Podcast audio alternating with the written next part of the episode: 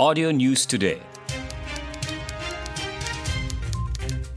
Audio News Today, edisi pagi, 1 Julai 2020. Banjir di negeri ini semakin pulih apabila kebanyakan mangsa yang ditempatkan di Pusat Pemindahan Sementara PPS di beberapa daerah dibenarkan pulang ke rumah masing-masing. Menurut kenyataan Jawatan Kuasa Pengurusan Bencana Negeri, setakat pukul 8 malam tadi, hanya 36 orang daripada 8 keluarga ditempatkan di satu PPS di Kota Belud. Mereka akan dibenarkan pulang apabila keadaan banjir di kediaman masing-masing benar-benar pulih. Perkembangan terkini ini COVID-19 di Sabah, kumulatif kes akibat virus itu di Sabah meningkat kepada 372 dengan pertambahan satu kes baru dilaporkan di Kota Belud. Menurut kenyataan Kementerian Kesihatan Malaysia, kes berkenaan dikesan menerusi saringan prarujukan dari Hospital Kota Belud ke Hospital Likas melalui Rapid Test Kit RTK AG dan tidak bergejala.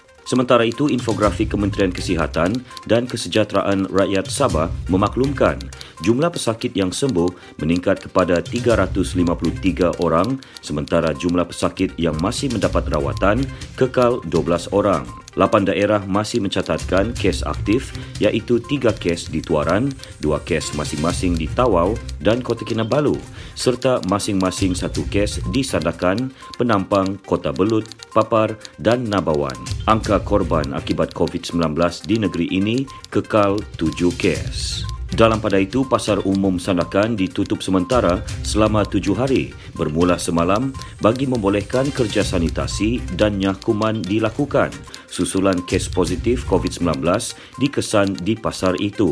Pegawai Kesihatan Persekitaran, Pejabat Kesihatan Kawasan Sandakan, Sundusin Nganro berkata, Penutupan itu melibatkan kesemua tiga aras bangunan pasar tersebut. Jelasnya, penutupan keseluruhan pasar berkenaan bagi mengelak orang awam mengunjungi pasar itu dalam tempoh kerja-kerja sanitasi dilakukan. Sebaik selesai proses sanitasi, pasar berkenaan akan dibenarkan beroperasi semula. Beliau berkata demikian kepada pemberita selepas mengetuai operasi penutupan sementara Pasar Umum Sandakan. Isnin lalu, Kementerian Kesihatan Malaysia memaklumkan kes positif COVID-19 di pasar itu melibatkan seorang lelaki tempatan dikesan semasa saringan di tempat kerja dan kes pertama direkodkan di daerah itu setelah dua bulan berstatus zon hijau.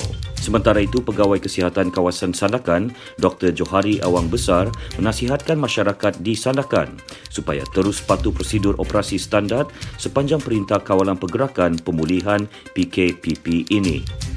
Penjawat awam negeri diminta melipat gandakan usaha agar mampu mencapai 397 petunjuk prestasi utama KPI yang ditetapkan tahun ini. Setiausaha Kerajaan Negeri, Datuk Safar Untung berkata, hanya enam bulan lagi masa untuk mencapai KPI berkenaan dan usaha itu adalah sukar disebabkan penularan COVID-19 yang melanda negara. Beliau berucap dalam majlis penyerahan buku KPI edisi 2020 Sabah dalam versi digital di Kota Kinabalu. Datuk Safar berkata, 397 KPI yang ditetapkan itu mengikut lima fokus utama berdasarkan bajet kerajaan negeri. Sehubungan itu, beliau berkata, peranan setiap setiap usaha tetap kementerian dan ketua jabatan sangat penting untuk terus mendorong para penjawat awam di bawah seliaan ke arah komitmen yang tinggi bagi memastikan segala tugas yang diamanahkan digalas dengan penuh tanggungjawab. Ia bagi memastikan hala tuju kerajaan dapat dicapai. Mengenai majlis itu, beliau berkata, kerajaan kini menuju ke arah pendigitalan agar mutu perkhidmatan dapat dipertingkatkan. Penduduk negeri ini diminta memberi kerjasama dalam menjayakan banci penduduk dan perumahan negara yang bermula 7 Julai ini. Menurut pengarah Jabatan Perangkaan Malaysia Negeri Sabah, Nur Hayati Jantan, kerjasama penduduk perlu bagi memastikan banci penduduk berjalan lancar selain bertujuan mengemas kini stok penduduk dan perumahan negeri Sabah yang dilakukan setiap 10 tahun.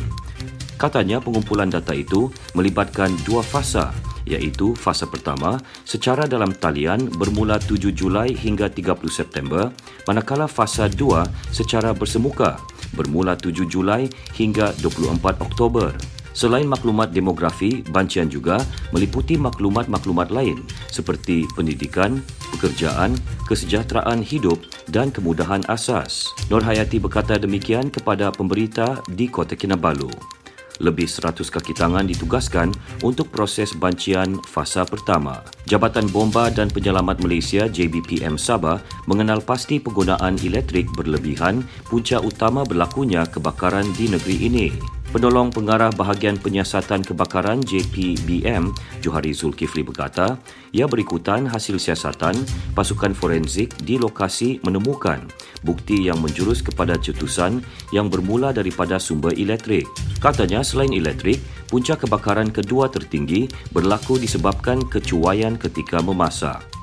Beliau berkata demikian kepada pemberita selepas kursus asas penyiasatan kebakaran dan fotografi forensik JPBM Zon Keningau. Mengenai program itu, Johari berkata, kursus tersebut bagi meningkatkan lagi kemahiran siasatan para anggota bomba di samping mempelajari teknologi baharu dalam kerja-kerja siasatan. 25 anggota dari Balai Bomba dan Penyelamat BBP Keningau Tenem, Tambunan dan Suk menyertai kursus selama tiga hari yang berakhir hari ini. Jabatan Hidupan Liar JHL bersama pekerja ladang sedang berusaha menghalau kira-kira 30 ekor gajah yang menceroboh kawasan ladang kelapa sawit dan penempatan peneroka di Anjung Teduh, Felda Sahabat ke hutan simpan Tabin Lahad Datu. Pegawai JHL Lahad Datu, Sylvester Simon, ketika dihubungi pemberita di Tawau berkata, usaha menghalau kumpulan gajah yang dikenali grup pelita berdasarkan kola satelit yang dipasang pada gajah berkenaan yang berkeliaran di kawasan Kedai Anjung Teduh malam tadi menimbulkan kebimbangan penduduk. Katanya dua lagi kumpulan gajah iaitu grup Tungku dan grup Cendrawasi yang dipercayai berkeliaran di beberapa ladang berhampiran telah kembali ke hutan simpan tabin kira-kira 10 km dari Anjung Stedo. Operasi menghalau gajah dari kawasan peneroka itu dilakukan dengan menggunakan alat-alat bunyian. Amanah Ikhtiar Malaysia AIM memperuntukkan 7.4 juta ringgit kepada ahlinya di daerah Nabawan tahun ini. Pengurus Besar AIM Wilayah Sabah Barat, Nora Shifa Saleh berkata, peruntukan besar itu adalah modal pembiayaan semasa kepada 1,912 ahli sah AIM. Katanya sejak bertapak di Nabawan pada 2014, sejumlah 43.243 juta ringgit telah diperuntukkan sebagai modal pembiayaan kepada ahlinya manakala kadar bayaran balik semasa adalah 94.67% yang menunjukkan komitmen tinggi AIM Nabawan dalam meningkatkan sosioekonomi selain komitmen peserta membayar semula pinjaman. AIM Nabawan merupakan satu daripada 13 cawangan AIM di wilayah Sabah Barat yang sangat aktif. Nurul Syifa berkata demikian di Nabawan. Sekian berita Audio News Today disampaikan Konstantin Palawan. Audio News Today diterbitkan Il Communications dan diedarkan dengan kerjasama Sabah Info. Ikuti lebih banyak berita di Telegram t.me slash Sabah Audio News Today.